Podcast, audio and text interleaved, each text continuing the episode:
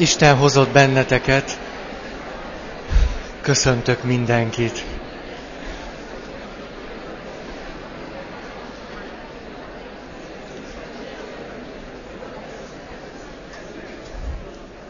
A válságaink, nehéz pillanataink ünnepélyé alakításáról beszélünk most már elég régóta.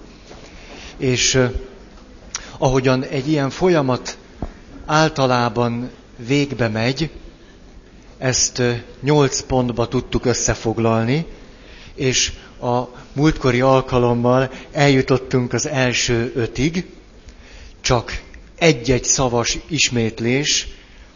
Az első lépés a bizonytalanság, a második a bizonyosság, a harmadik az indulatok, annak a fölfakadása, a negyedik az alkudozás, és ötödik a depresszió, lehangoltság bizonyos foka, és a, a depresszióról beszéltem hosszan-hosszan múltkor. Azért, mert a két legáltalánosabb nehézségünk, hogy a mélypontokat ünnepélyé tegyük, hogy a kríziseinket a hitünk elmélyülése egyik forrásává avassuk.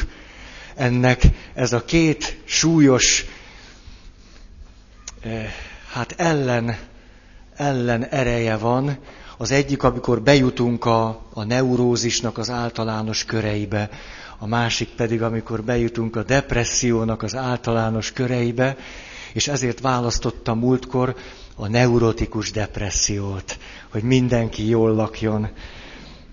És idáig jutottunk el, az volt talán az utolsó mondatom, hogy ami a közvetlenül ehhez kapcsolódott, hogy az emberek általában két-harmad része ebből a harmadik, negyedik, ötödik lépésből nem jut soha tovább hanem mindig megmarad ott, hogy, hogy föltörnek az indulatai, aztán ezeket elfolytja, emiatt bűntudatot érez, aztán próbál alkudozni, köt egy pár rossz alkut, ettől még rosszabbul lesz, akkor depresszív lesz, lehangolt, akkor valahogy kijön belőle, akkor próbál egy újabb alkut kötni, az se sikerül, erre megint jön egy indulat, ezt kifejezi, erre megint depressziós lesz, mert jön a bűntudata.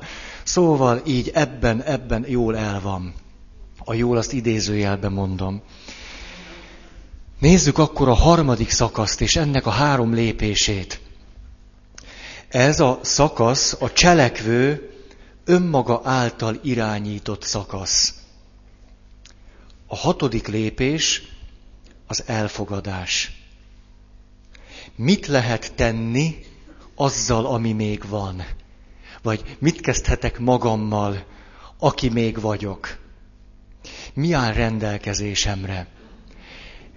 Gyakorta erősít engem egy-egy ilyen pillanatban az a tudat, amikor én egy mélypontra kerülök, és fölmerül bennem az, hogy hát, amit csinálok, az nem jó.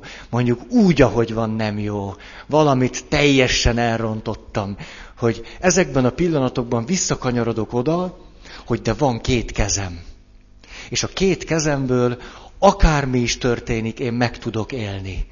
Szépen jelentkezem egy vállalatnál, vagy akárhol, és elkezdek széklábokat farigcsálni.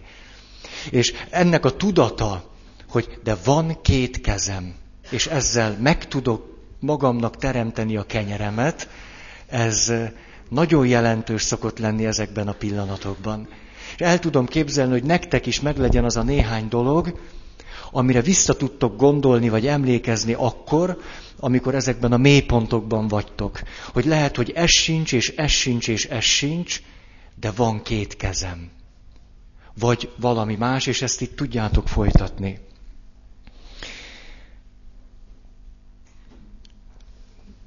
Szabadon dönthetek amellett, ami még van, vagy ami még megmaradt nekem.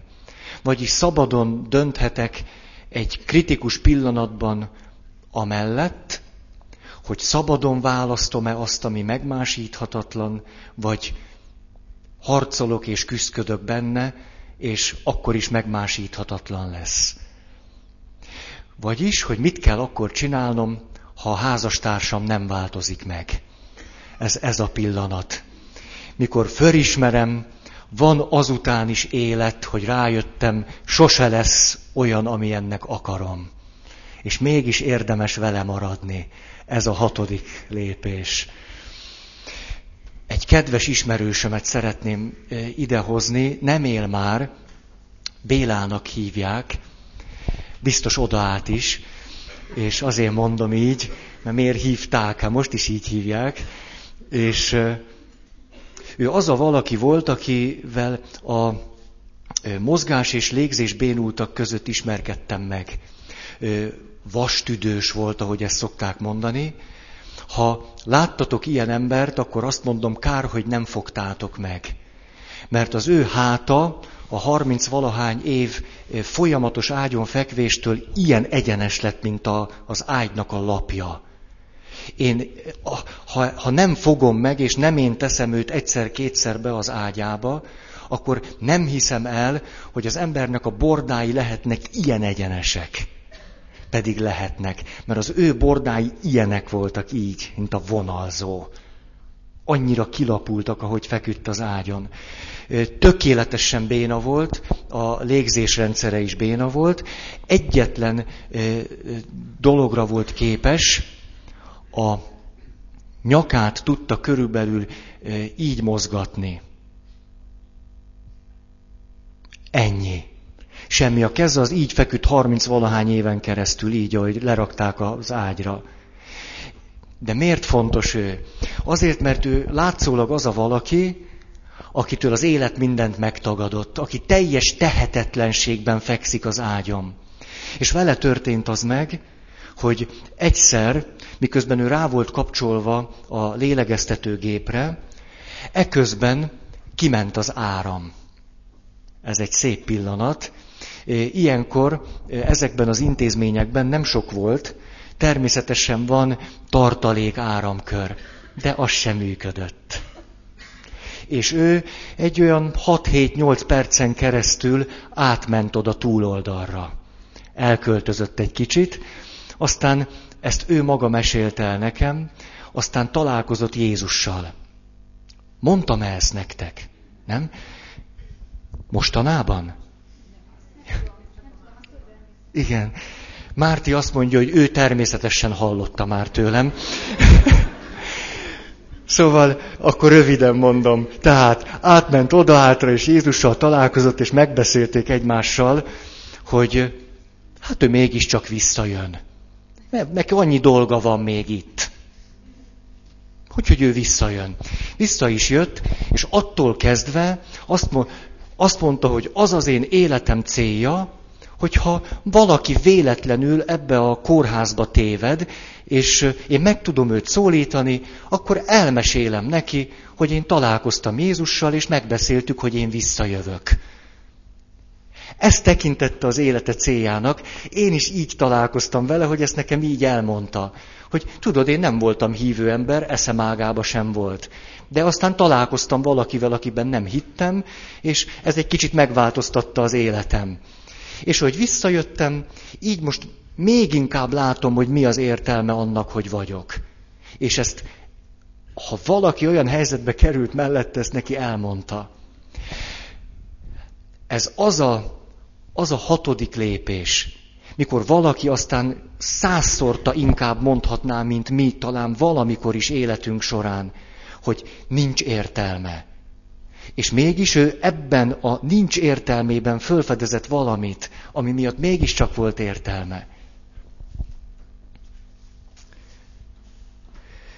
A hetedik lépés az elfogadás után a cselekvés. A másképpen gondolkozás is cselekvés. Azt ide szeretném tenni. Mikor rájövök, hogy lehet, hogy nem tudok semmit sem tenni, de másképpen tudok gondolkodni. Ez a cselekvésnek az egyik legkirályibb módja.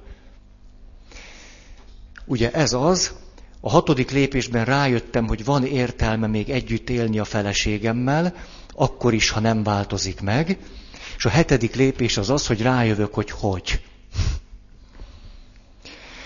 A nyolcadik az együttérzés. Ez az, amikor már végre-végre az érzelmeimnek, az érzelmi állapotomnak, a lelki állapotomnak a szintjén is túljutottam azon, hogy csak magammal tudok foglalkozni. És elkezdek együtt érezni másokkal. És szép lassan a cselekvésem köre kitágul, már nem csak magamra érvényes, hanem esetleg olyanokra, akik ugyanolyan helyzetben voltak, vagy vannak, mint én, vagy még rosszabb helyzetben.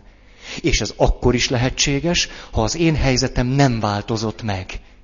Lehet, hogy semmit sem változott, sőt, pontosan tudom, hogy folyamatosan romlani fog a helyzetem. És én mégis egyre aktívabbá tudok válni, és egyre kevésbé foglalkozom azzal, hogy az én helyzetem egyre rosszabb lesz. És egyre nyitottabb leszek és együttérzőbb azzal, hogy a te helyzeteddel mi van. Ez a nyolcadik lépés. Ennek a folyamatnak az egyik kulcsa a találkozásban rejlik. Hogy találkozásban vagyunk egymással. És a, a folyamatos kommunikációban, vagy hát beszélgetésben válok képessé egyik lépésről a másikra jutni. Ha ezt egyedül próbálnám végigcsinálni, nem nagyon megy. Hadd utaljak itt Jónás történetére. Jónás történetében az a szép, hogy a hatodik, hetedik, nyolcadik lépést nem Jónás teszi meg, hanem az Isten. Ez azért olyan izgalmas, mert, mert az Ószövetségben vagyunk, és az Ószövetség világában nem olyan egyértelmű, hogy Isten az, aki ilyen hihetetlen együttérző módon cselekszik azokért, akik egyébként bűnösek, és éppen az ő igazságai ellen éltek, vagy élnek. De, de Jónás történetében kristálytisztán hozza Isten ezeket a szempontokat. Isten az, aki elfogadja Ninive lakóit, és Jónás az, aki nem fogadja el őket. Isten az, aki elkezd cselekedni a bűnös emberért. Profétát küld hozzájuk, majd mindent megtesz azért, hogy őket megmentse. Sőt, ő az, aki Jónásért is cselekszik. Mert mondhatná azt, ha, Jónás a veszteséglistára, Ninive lakói meg a győzelem listára. De nem, mert azt halljuk, hogy az egyetlen ember, aki ebben a helyzetben nem érzi jól magát, Jónás. És akkor Jézus, a, Jézus, na, Isten odalép Jónáshoz, és vele foglalkozik. Cselekszik érte. Az együttérzésről pedig gyönyörű mondatokat olvashattunk, ezt nem ismétlem már el, vagy mégiscsak elismétlem. Hát akkor én ne irgalmazzak Ninivének, a nagyvárosnak, amelyben több mint 120 ezer olyan ember van, aki még nem tud különbséget tenni a jobb és a bal keze között. Ebben a történetben Isten az, aki együtt érez. És azért is olyan szép, mert nyitva hagyja, pont ott marad nyitva ez a történet, ahol az emberiség legnagyobb része számára ez a történet valóban nyitva van hogy átlépek-e a harmadik szakaszba, az elfogadás, cselekvés, az együttérzés szakaszába. És itt Isten mutatja meg a példát, hogy ezt hogyan tehetném meg. És a legszebb benne az, hogy olyanokkal kapcsolatban mutatja meg az utat, akik elvileg szemben állnak az ő profétájával. Akik éppen nem olyan igazak, mint a proféta. Éppen nem olyan erkölcsösek, és az összes többit lehetne mondani. Ennyit a Jónási történet szépségeiről. Most akkor egy olyasmi, ami szervesen kapcsolódik ahhoz, amiről eddig beszélünk. Így írtam föl címnek a válság paradoxonjai és jelentőségük a hit szempontjából. Tehát a válság paradoxonjai és jelentőségük a hit szempontjából amikor egy ilyen nehéz élethelyzetben vagyok, ebben a válságban valahogy magam sem tudom miért, mindig paradoxonokig jutok el. Ezekről már tettem említést, amikor arról beszéltem, hogy hogyan jöjjünk ki belőle. De most már egy kicsit madártávlatból szeretném leírni azt, hogy miért is válik a hit elmélyülésének a lehetőségévé egy válság. Rengeteg pontot írtam, de nem fogok sokat időzni egyiknél másiknál, de izgalmasnak tartom, hogy ezeket fejezzük ki, fogalmazzuk meg. Az első, a bizonytalanság vezet a bizonyossághoz. Miközben egyre kevesebb dolog van, amibe belekapaszkodhatnék. Aközben egyre inkább érzem azt, hogy muszáj, hogy találjak valamit, ami még ad nekem valami biztonságérzetet. Azt az egyetlen mondatot, ami még, még hitelt érdemel számomra. És hogy pörgök így lefelé, egyre bizonytalanabb vagyok. Egyre kevésbé tudok bármibe is belekapaszkodni. És úgy tűnik, hogy néha csak akkor találok meg egy igazi kapaszkodót, hogyha ennek a folyamatnak a legmélyére süllyedtem. Akkor, amikor már semmibe se tudok belekapaszkodni. Utána jövök csak rá, hogy mi az, amiben mégis bele lehet kapaszkodni. Ez az, amit így fogalmaztam meg, hogy a bizonytalanság vezet a bizonyossághoz.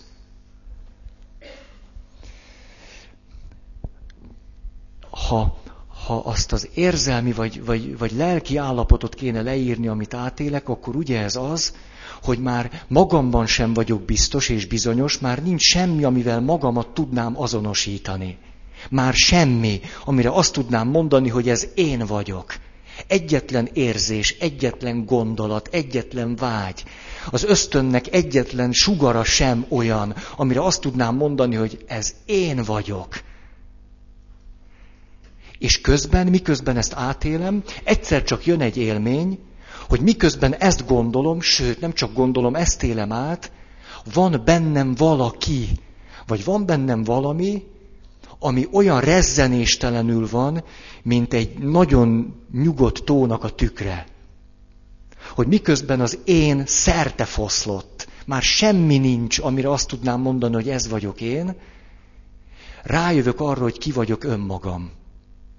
Hogy ki az, aki az énen túl van bennem. Aki vagy ami nem az én, hanem valami annál sokkal több. Hogy miközben fogalmam sincs, hogy ki vagyok én, mégiscsak vagyok. Ez egyrészt egy nagyon erőteljes önmagamra találás. Valóban nem az énemre találtam rá, önmagamra találtam rá egyfelől. Másfelől ez majdnem egyenlő azzal, amikor az ember Istenre rátalál. Hogy miközben én nem vagyok, aközben bennem van valaki, aki meg mégiscsak van. És én azáltal vagyok, hogy ez a bennem lévő valaki van. Nem tudom, volt-e ilyen élményetek, de muszáj, hogy legyen. Muszáj, mert különben alig léteznétek, csak ilyen szerepeket játszunk.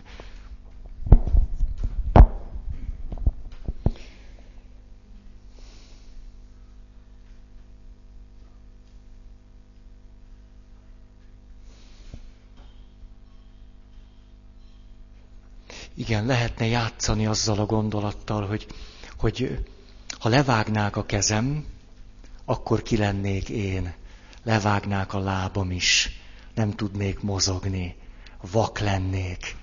Akkor kire mondanám azt, hogy én? Hogy ezekben a helyzetekben rátalálhatnék magamra. Ennyit az első pontról. A második, a kapcsolatra való képtelenség egy elszakíthatatlan kapcsolathoz vezet. Mondom még egyszer, a kapcsolatra való képtelenség egy elszakíthatatlan kapcsolathoz vezet, mert ugye ilyenkor az történik, mondjuk egy nagyon komoly gyászban, veszteségben, fájdalomban, hogy képtelenek vagyunk kapcsolatot keresni a, semmi erőnk nincs ki menni hazulról. Nincs erőnk megszólítani a másik embert. Nincs erőnk a telefont sem fölvenni. Adott esetben egy igazi mélyponton sírni sincs erőnk. Élni sincs erőnk. főleg nem nekiállni valakivel udvarjaskodni, kapcsolatba kerülni vele, elviselni, hogy mondjon két mondatot, amitől rögtön megőrülünk. Ez az, amikor átéljük, de hihetetlen mélyen azt, hogy még arra is képtelenek vagyunk, hogy segítséget kérjünk, hogy kapcsolatba kerüljünk. És mikor ezt átéljük, akkor élhetjük meg azt, kétféleképpen is, persze sokféleképp, de kettőt szeretnék kiemelni. Az egyik, hogy valaki ebben a pillanatban is van velünk. Nem tudok senkivel sem kapcsolatba kerülni, és valaki van velem, akit nem kellett megszólítanom, akit nem kellett hívnom, nem kellett őt kérnem, nem kellett kiérdemelnem a jelenlétét. Egyszerűen csak velem van. Én ezt persze Istennek hívom. Ahogy emlegettem nektek, mikor kirúgtak a papnevelő intézetből, és természetesen benne voltam a földfakadó indulatoknak a fázisában, és mentem a lelki atyámhoz, hogy velem mi történt. Ajjadék az egész világ.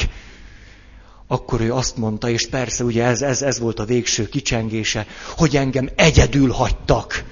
Akkor rám mosolygott, és azt mondta, ez nagyszerű. Hát, ha te egyedül érzed magad, akkor Isten biztos, hogy veled van. Ugye ő könnyen, könnyen mosolygott közbe. Én nem mosolyogtam, de azért ez a mondata, ez, ez szíven talált engem. Ezt azóta is hordozom magammal.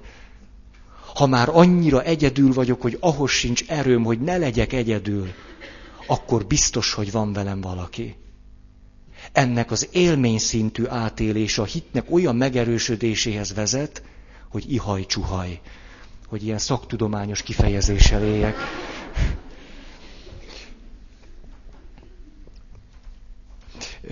Egy nagyon kedves jezsuita atya, jó pár évtizedet eltöltött kórházi lelki gondozással, ezt úgy fogalmazta meg, haldoklókkal beszélgetve, hogy a halál tulajdonképpen az, amikor az Isten egyik kezéből áttesz minket a másikba.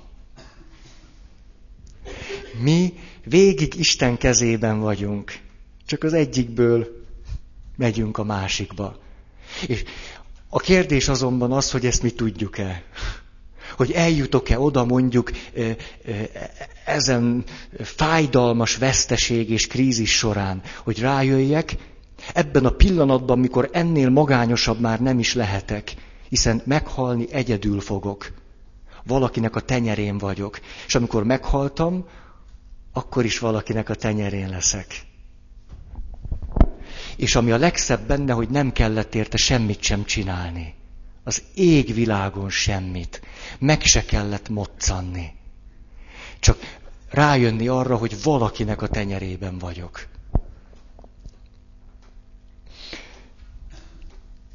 eszembe jutottak olyan találkozások, mikor az, akivel én beszéltem, az azt élte meg, hogy ő neki hihetetlenül elege van már magából.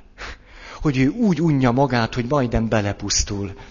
Hogy szíve szerint nem is mondana nekem egyetlen mondatot sem, mert, mert a könyökén jön ki saját magának. Hogy ő egy annyira fárasztó űrge, hogy, hogy az szörnyű, vagy annyira fárasztó nő, hogy az elviselhetetlen. És tudjátok, ilyenkor ezt nem egyszer, azért évente egyszer-kétszer szoktam hallani, olyan, olyan szép ez, mikor valaki, hogy egyszer csak megáll, miközben mondja, és, és azt mondja, hogy te Feri, te ezt nem unod. Te, mert én úgy unom, én ezt, tehát ezt abba tudnám hagyni már, hát főleg téged nem untatnálak vele, te annyira rendes muki vagy. És na ez, ez, mikor ő átéli azt, hogy ő, tehát, hogy ha most szerepet cserélnénk, ő azt mondaná, hogy ne, ne haragudj, nem érek rá. Tehát, tehát körülbelül ennyit bírna mondani, és elfutna hetet hét határra. És mikor átéli, hogy én meg nem unom. Jó, hát egy kicsit mazohista vagyok, de látjátok, ennek is vannak előnyei. Szóval, mikor valaki ezt átéli, hogy ő nem beszélgetne velem, az biztos főleg nem, mit tudom én, hanyadik alkalommal. De természetesen nekem ez nem esik rosszul. Tehát nehogy félreértsétek. Mert hát mazoista vagyok. A harmadik gondolat, paradoxon, amikor nem vagyok szeretetre méltó, akkor élem át, hogy valaki mégis szeret engem. Mert ezekben a pillanatokban ugye a depresszió körének az egyik legmarkánsabb élménye, amit utoljára mondtam, és azt mondtam, hogy ez mindent átsző, önértékelési válság. Egy nulla vagyok, egy szerencsétlen, tehetetlen alak. Különben hogy is kerülhettem volna ide?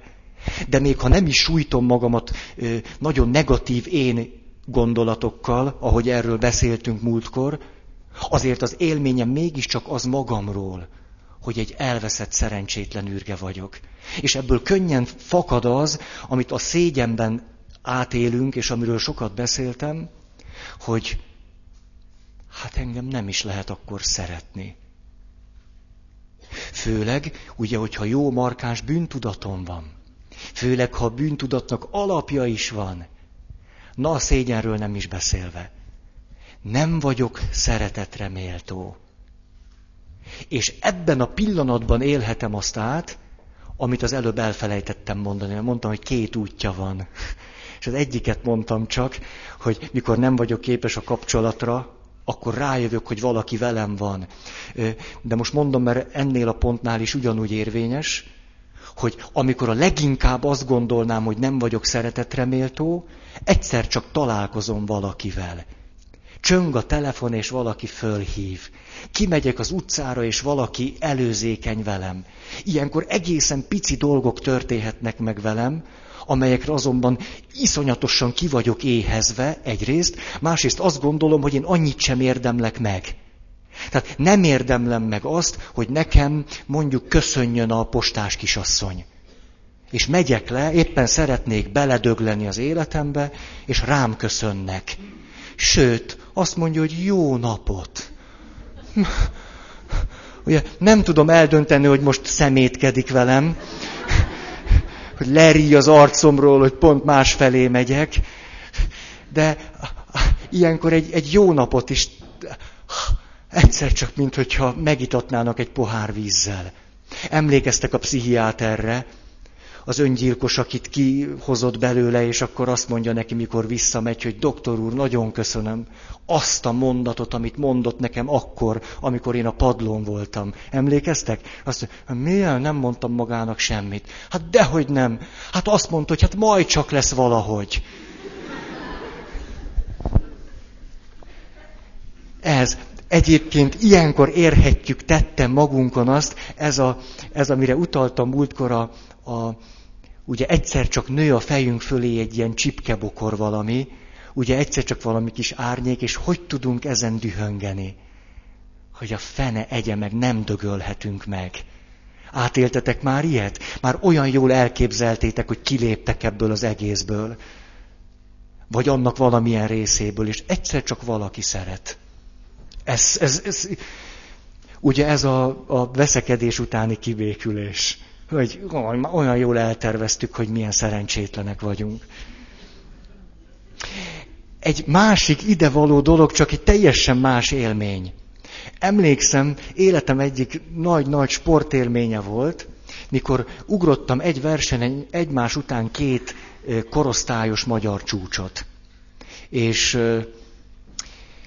és hát ez egy nagyon jó élmény. És akkor beszélgetek ott egy sporttársal, egy lány volt, annyira előttem van az arca, és ez milyen furcsa egy ilyen hihetetlen eufórikus élményben, ami eltartott azért szerencsére egy-két napig. És akkor azt éltem meg, szóval ezt mondtam neki, voltam már 18 éves, és akkor is elemezgettem magam, és mondom neki, hogy te, ez olyan furcsa, én nekem olyan jól esik most nagyképüsködni.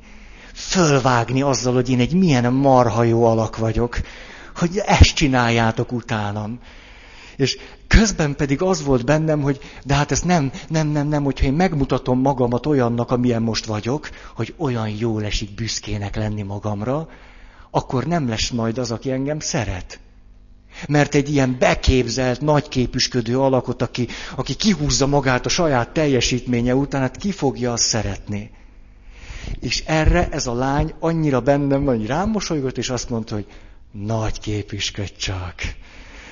De ezt olyan jól tudta mondani, hogy a kedvem elment tőle, mert ugye ez meg így van, hogyha kaptál rá engedélyt, akkor már nem olyan izgalmas. Addig volt olyan izgi, ameddig.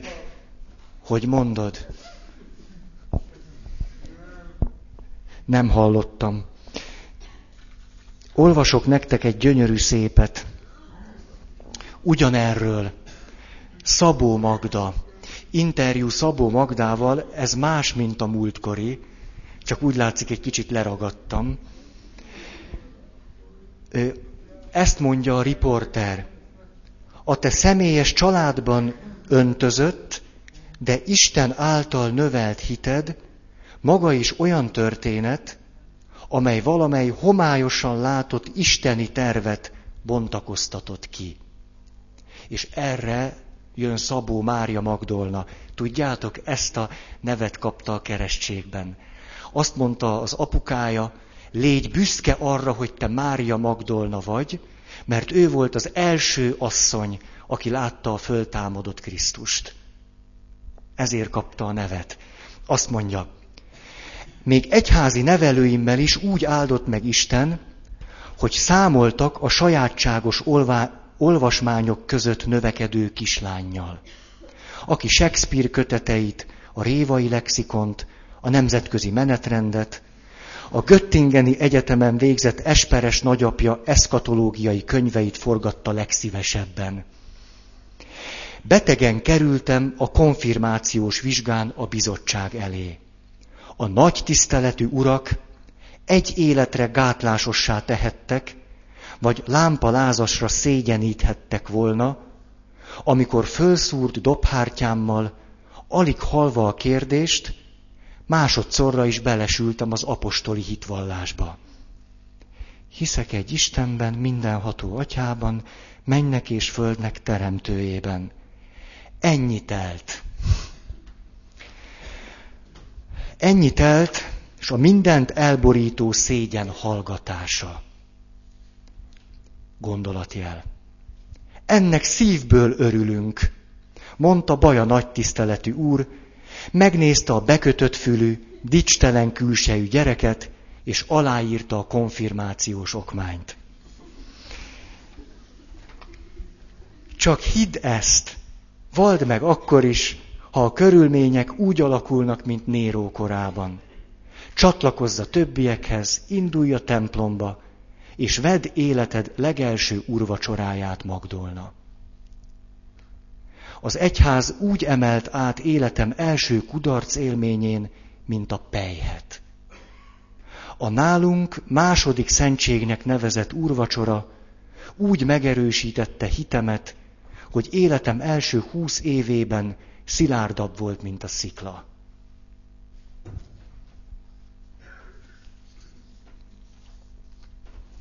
Ugye arra fölhoztam ezt a történetet, hogy amikor azt gondoljuk, nem vagyunk szeretetre méltók, mert a rondák vagyunk, bekötött fejük is, nyomorult kisgyerekek, akik nem tudjuk elmondani a leckét, akkor egyszer csak jön valaki, és átemel bennünket, mint a pejhet. A negyedik pont. Ma csupa ilyeneket fogok mondani. Bírjátok majd? Negyedik. A hűség föltétele a hűtlenség.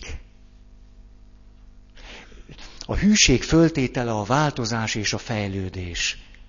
Azért mondtam így, nagyon-nagyon kihegyezve, hogy a hűség föltétele a hűtlenség, hogy eléggé paradoxonnak hasson, de mondom, mondom érthetően.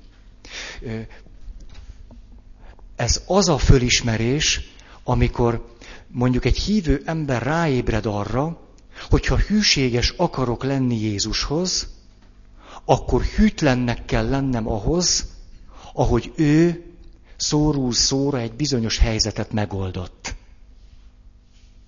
Hogy ami ott és akkor a hűséget jelentette az Isten felé, az itt és most lehet, másképpen kell képviselni. hogy éppen azáltal leszek hűséges, a, ahogy mondani szoktuk, a változatlan Istenhez. Ha képes vagyok nem úgy csinálni, ahogy tegnap, ahogy tegnap előtt, ahogy azelőtt és azelőtt és azelőtt.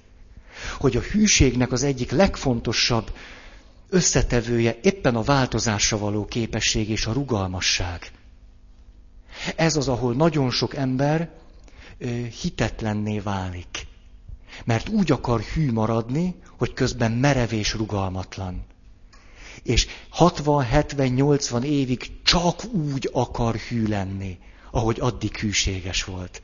És szép lassan a világ kimegy alóla.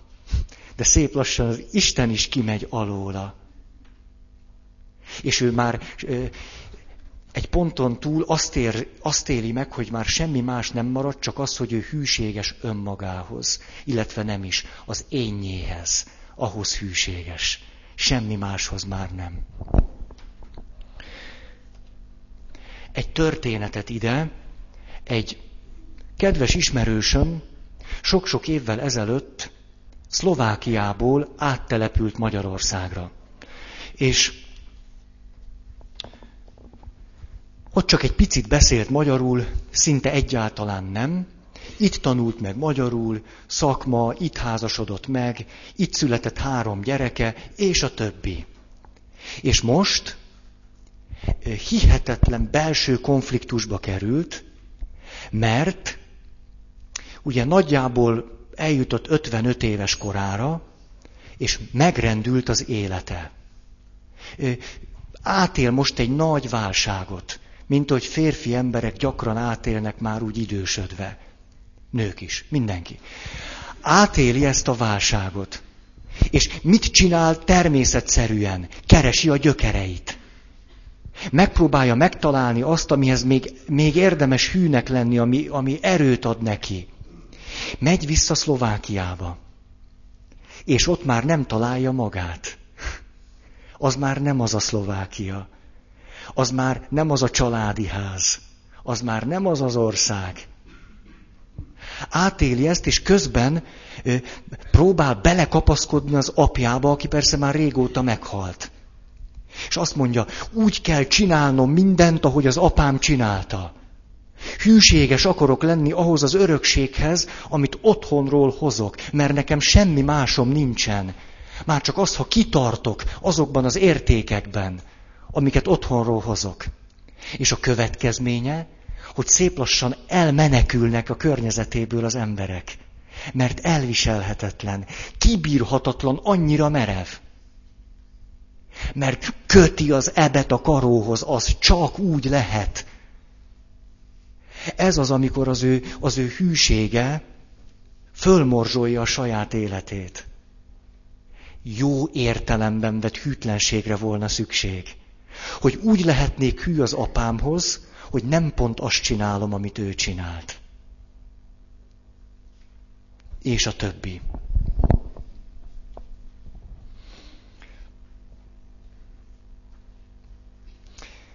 A mulandóság tapasztalata elvezethet az örökkévalóság akarásához. A mulandóság tapasztalata azért vezethet el az örökké valóság akarásához, mert amikor azt élem át, hogy mindenki csúszik alólam, akkor fölfakad bennünk a vágy, hogy valami legyen, ami örök és állandó. És lehet, hogy ilyenkor sejtjük azt meg, hogy és ez tényleg van.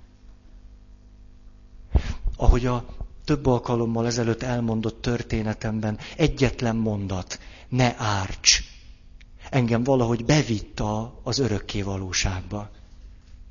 Egy pohár víz, amivel az ember ilyenkor találkozik.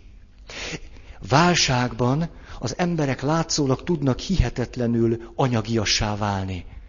Nem a, a pénzügyi értelmében, hanem ilyenkor rájövünk, hogy ami megmaradt, az az, hogy enni kell, hogy inni kell, hogy érték az étel, hogy érték a friss levegő, a napsütés. Ezek maradnak meg. És valahogy ezekben a nagyon egyszerű dolgokban valami, valami örök érvényűt meg tudunk sejteni. Az ötös. Vágyunk arra, ami válságba sodorhat. A válságban vágyunk arra, ami ismét válságba sodorhat. A legjobb példája ennek a szakítás, az újraházasodás, a, a, az özvegyasszonynak az újból való megházasodása. Édesanyámra gondoltam rögtön. A vállása után sok hónappal a következő mondat jött ki a száján. Azt mondta, ugye együtt ebédeltünk, azt mondja, ebbe a lakásba férfi többet nem teszi be a lábát. Rögtön magamra néztem, hogy, hogy ez most mit jelent, nem valami rejtett üzenete a részéről, de, de nem úgy döntöttem, hogy ez az ő mondata, őróla szól. Ugye ez átélte azt, hogy óriási csalódás, válság és krízis, és miért? Mert beengedtem azt a nyomorult hímet az életembe. És ugye a következő gondolat az, soha többet ilyet. Mert ha még egyszer megházasodom, akkor kiteszem magamat annak a lehetőségének, amit pont most átélek. De a válságban pontosan ez a paradoxon feszít minket szét. Hogy azt mondjuk, hogy nem akarjuk azért folytatni az életet, vagy annak valamilyen területét tovább, mert minél inkább belemegyünk megint abba, hogy bízzunk a másikban, hogy higgyünk neki, hogy tovább éljünk, hogy azt gondoljuk, hogy a munkánknak értelme van, annál nagyobb lesz az esélye annak, hogy megint csalódunk. Hogy rájövünk, hogy még sincs értelme. Hogy be fogsz megint csapni. Hogy a hitem megkérdőjeleződik. A, amikor ott a mélyponton csücsülünk, azt gondoljuk, hogy ezt mi még egyszer soha nem akarjuk átélni. És közben elindul egy erő bennünk, hogy de-de, hogy valamiért megéri. Megéri még egyszer újból hitelt adni a másiknak. Megéri megbocsátani. Megéri tovább csinálni. Még akkor is, ha x év múlva megint ugyanitt leszünk. Hogy valami miatt akkor is megéri. És ezt nem is akarom föloldani. De a mélypontokban ezt megélhetjük.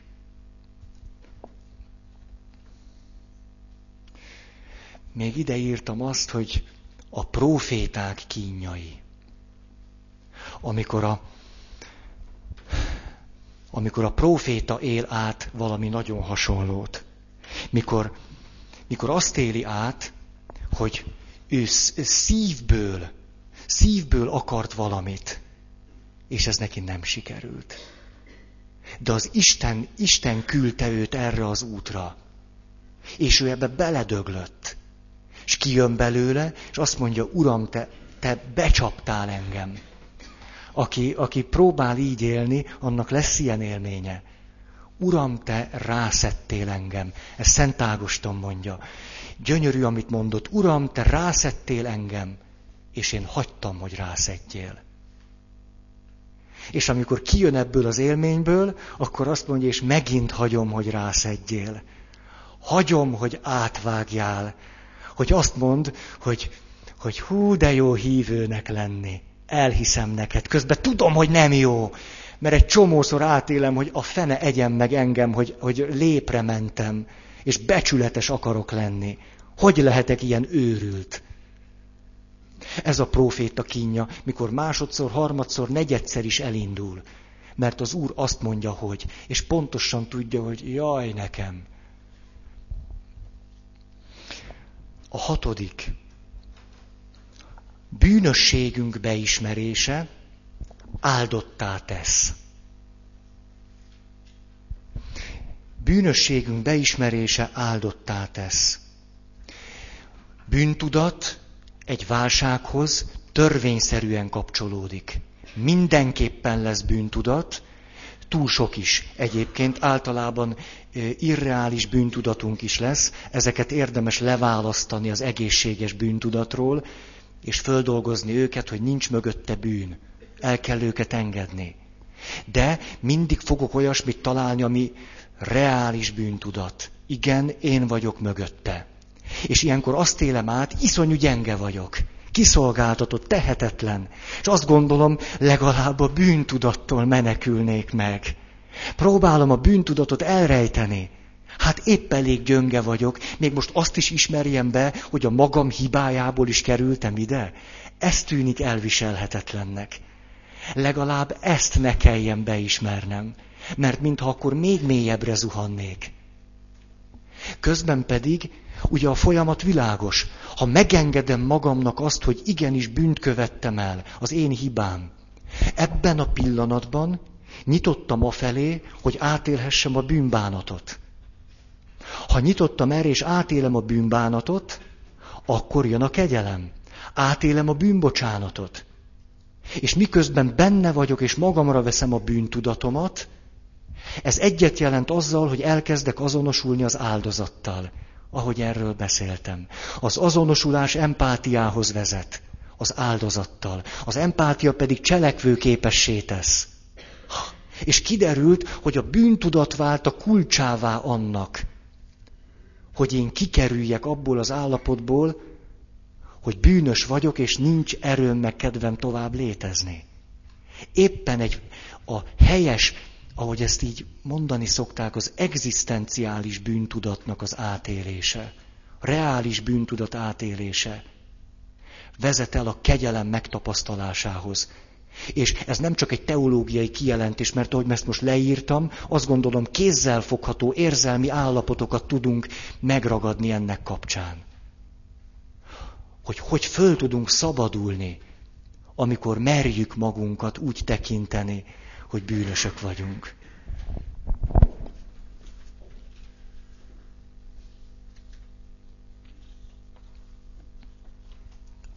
Ehhez a folyamathoz talán még az az egyetlen szó kapcsolódik, hogy felelősség.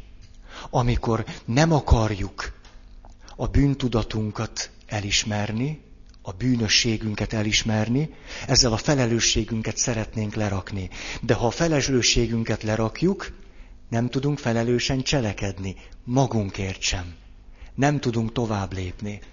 Ezért a felelős cselekvésnek ezekben a pillanatokban a lehetőségi föltétele a bűnösségünknek és a bűntudatunknak a magunkra vétele. Hetes pont.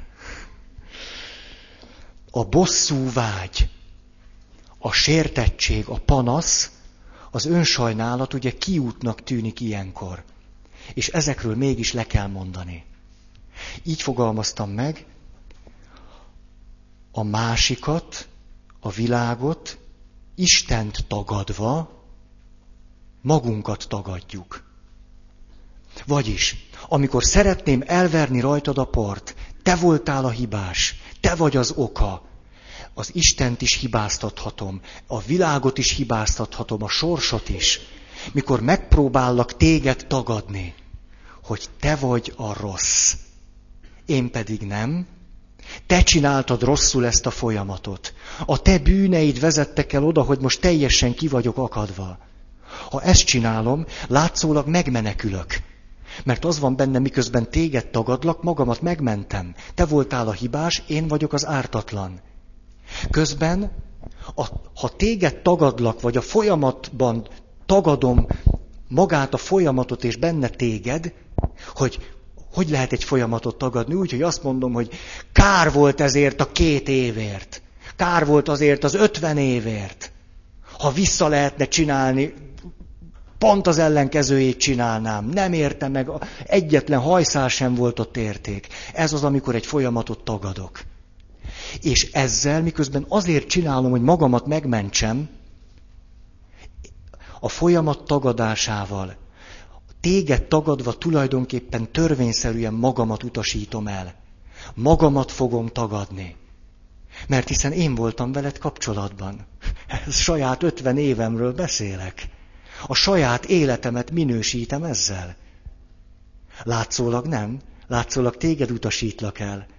Valójában törvényszerűen magamat utasítom el. Ez egy óriási paradoxon. Ha megtanulom azt, hogy ne utasítsam el a múltamat, ezt a folyamatot, hogy ne tagadjalak téged, Ezzel kapom meg a lehetőséget arra, hogy magamat is el tudjam fogadni. Amikor bosszút esküdök, és ki akarlak téged készíteni, kinyírni téged, mert ezt csináltad velem. Látszólag ellenet fordulok, valójában magamat teszem tönkre. Mert az elmúlt életemre mondok nemet. Akkor, akkor hol vagyok én? Hogy lehet úgy élni, hogy az életemből 30 évre azt mondtam, hogy az nulla. Így nagyon nehéz tovább élni. És amikor kinyírtalak, akkor sincs fölszabadulás. Mert közben az elmúlt 30 évem ugyanaz maradt. Csak te is megdöglöttél. Nem hoz enyhülést a bosszú, de hogy hoz.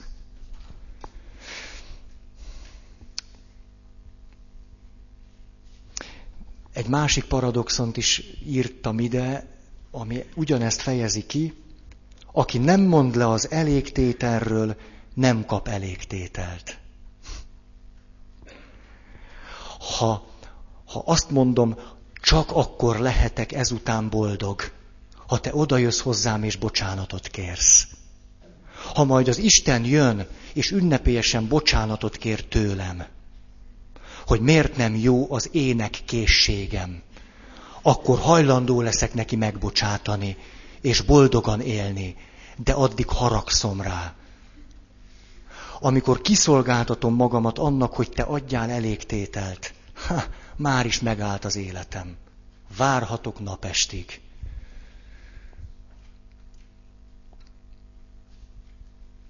Egy másik, másik találkozás. Valaki bekerült a legklasszikusabb neurotikus depresszió világába. Ez ugye azt jelenti, az élete a kell és a muszáj között ingadozik. Kétféle ember létezik csak számára, az egyik, aki elvárásokat támaszt, és neki meg kell felelni, a másik pedig, aki őt bántja. Másféle ember nincs. Ugye ez eléggé beszűkíti a találkozási lehetőségek körét, és az illető azonban házas. Ez így elég nehéz helyzet. Jön hozzám a férj. Feleségem ki van nyúlva. Mit kell csinálni? Porcicák ellepték a konyhát. Feleségem meg döglik. Atya, itt valami nem stimmel. Hát most, most ha egy éven keresztül nem mondom neki azt, hogy esetleg fölszippanthatnál, drágám, egy-egy cicust, hát akkor én azért mindent nem bírok csinálni.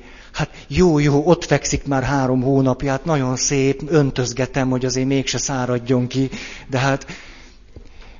És akkor mond, jó, beszélgettünk, beszélgettünk, mondom neki, hogy tehát ez az a tipikus helyzet, hogyha minél inkább látszólag reális igényeket támasztasz felé, és ezek lehetnek valóban reális igények is, el fog menekülni előled. Akkor fogod visszanyerni, ha nem kérsz tőle semmit. Próbált ki. Visszajött két hét múlva, azt mondja, tehát ez nagyon bejött. Befogtam a szám, se porcica, se főzés, semmi. Feleségem elkezdett korábban hazajárni. Mert ugyanis az volt, maradék erejét összeszedve elment dolgozni. És akkor utána nem volt kedve hazamenni, mert a férje számon kérte rajta a porcicát. Ezért bóklászott, témferget, üzleteket nézett, kiábrándultan lődörgött a világban. És amikor hazament, akkor elnyúlt. És ahogy nap-nap után nem szólt a férje semmit, egyszer csak kezdett előbb hazamenni. Tik-tik-tik-tik. Aztán elkezdte a férjét fölhívogatni hogy te éppen itt vagyok a valamelyik boltban, arra gondoltam, veszek neked egy kütyüt. Te szereted ezeket a kütyüket. És tényleg vett is neki. Jó, ez ilyen nagyon-nagyon leegyszerűsítettem a folyamatot, de ez roppant valóságos. Ugye, tehát ha nem várok elégtételt, akkor kapok elégtételt.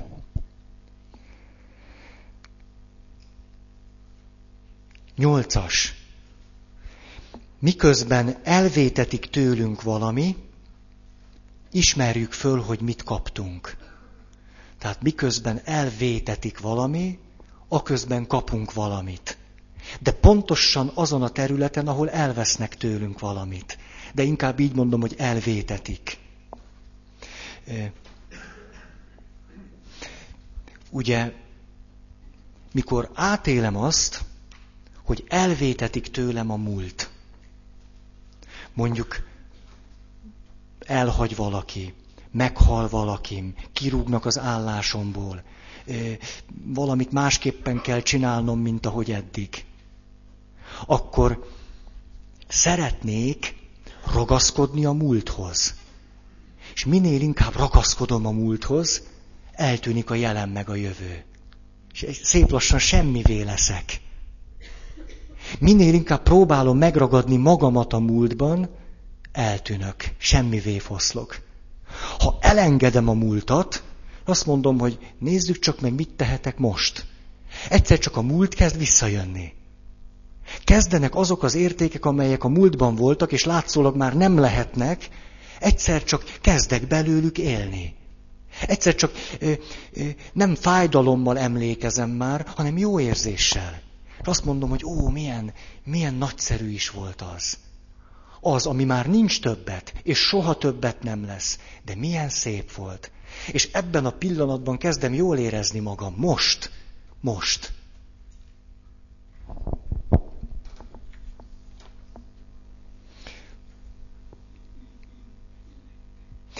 Így is lehetne mondani, ha meg akarom menteni a múltam, akkor el kell kezdenem élni a jövő számára.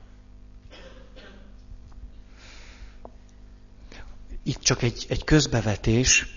Nagyon sokan ugye a múltnak a, a sebeit, fájdalmait, sérelmeit próbálják elnyomni, nem tudatosítani. Tudjátok, mikor valaki azt mondja, hogy felejtsük el, nem történt semmi. Persze, persze, egy kanál vízbe folytanál meg, miközben nem történt semmi. Megbocsátasz? Már rég elfelejtettem. Ugye, és megkérdezed, hogy mit, akkor elkezdi sorolni. De, dehogy felejtette el, dehogy is. Jól elásta. Ezért nagyon jól lehet látni, hogy amikor valaki próbál úgy szabadulni a múltól, hogy azt el akarja felejteni, éppen, hogy megmaradnak benne az indulatok, a fájdalmak, a sebzettsége, a haragja, a bosszúvágya. És adott esetben történelmi méretekben, mikor változik valamilyen világpolitikai helyzet, akkor ezek az indulatok iszonyatos erővel föllángolnak. És nem értjük, hogy honnan jöttek. El voltak ásva, és most kijönnek ugyanazzal az erővel, mint amikor őket elástuk, vagy még erősebben, mert jó sikerült jól lefolytani. Ezért a, a felejteni akarás az általában a kiengesztelődés hiányához vezet. A, a, a bosszúvágynak, indulatoknak, stb. a megmaradásához. Pedig éppen ezt akartuk elkerülni. El akartuk felejteni, hogy ezek ne jöjjenek. És ez történt. Azonban, ha valaki azt mondja, igen, ez történt, és én ezt most tudatosítom magammal, ez történt velem. Hű, de fáj. De utállak. De jó, hogy nem találkozunk. És a többi, ha ezeket megengedem magamnak, egyszer csak az emlékezésből, persze, ha jól csinálom, kiengesztelődés fakad, megbékélés jön belőle. Tehát az emlékezés és a megbékélés tartoznak össze. És a felejteni akarás és a bosszú vágy tartoznak össze.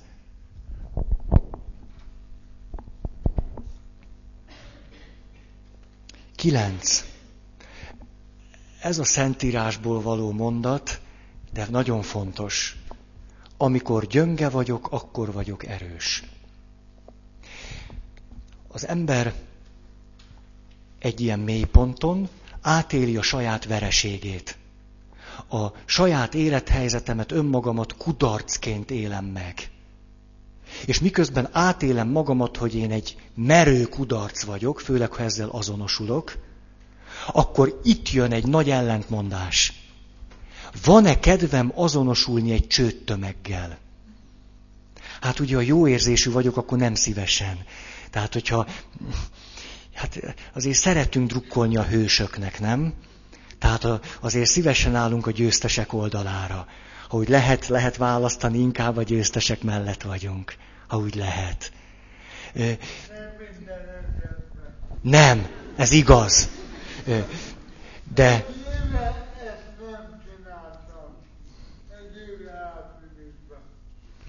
milyen jó, hogy ezt tudjuk. Ennyivel is gazdagabbak lettünk. Szóval, amikor, amikor belekerülök ebbe a helyzetbe, hogyha nem azonosulok a vesztessel, aki én vagyok, hogyan fogok tovább élni? Szeretnék a győztessel azonosulni, de az nem én vagyok. Ez elég hülye helyzet. Annak a záloga, hogy győzzek, az, hogy azonosulok a vesztessel hogy elfogadom, hogy ez a vesztes én vagyok. Emlékeztek Dostoyevskire? Mikor azt mondja ott a tiszti szol, nem a tiszti szolgájának, hanem a, a párbaj társának, aki jön hozzá a kocsival, hogy láttál már győztest, én vagyok. Emlékeztek erre? De ennek az előzménye az, hogy beismerte a totális vereségét, amikor Afanaszít pofon vágta hajlandó volt elfogadni, hogy ő ez a bűnös, mi haszna semmire kellő. És ezáltal lett győztes.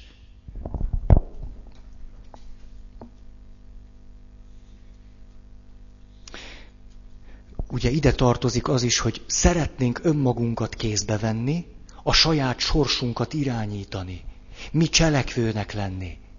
És ezt minél inkább csináljuk, annál több lesz a kudarc. Ha én becsületesen, rendesen, valóban az életemet a kezembe veszem, annál többször fogom átélni azt, hogy egy csomó minden nem sikerül.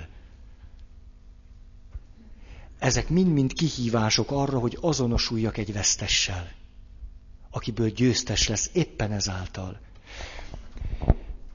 Mentem hittanórára most délután, ahova nem érkeztem el.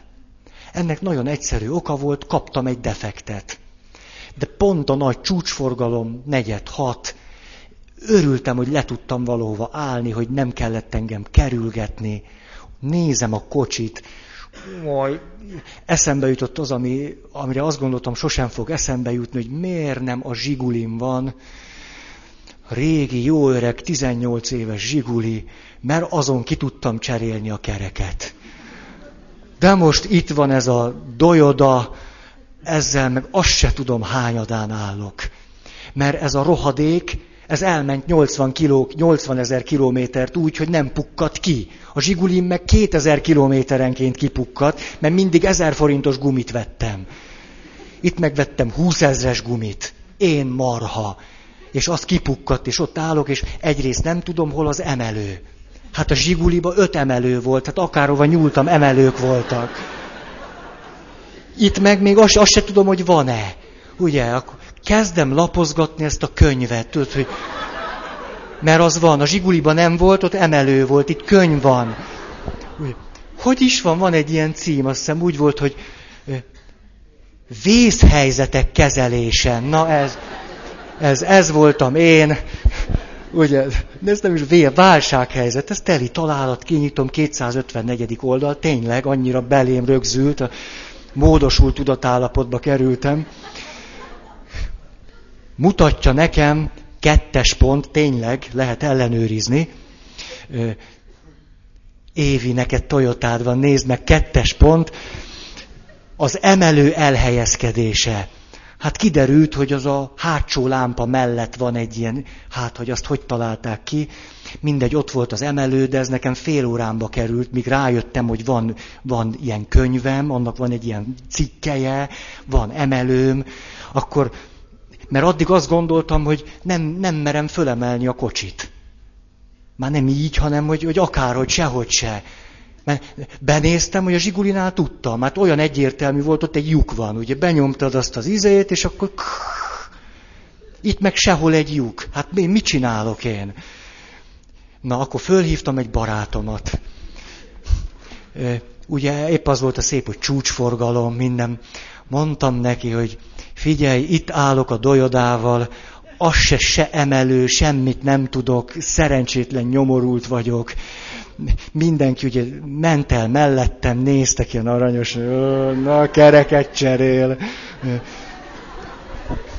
Szóval ezek ezek a pillanatok, ezek nagyszerű pillanatok, és az volt a szerencsém, hogy, hogy miközben hát a válságot nem lehetett elkerülni, ezt a könyv is tanúsította. Tehát ha azt gondoltam volna, hogy uralom a helyzetet, akkor ugye a szallag cím az kiábrándító vészhelyzet, hogy miközben ezt átélem, közben a fejemben az volt, hogy miről fogok nektek beszélni.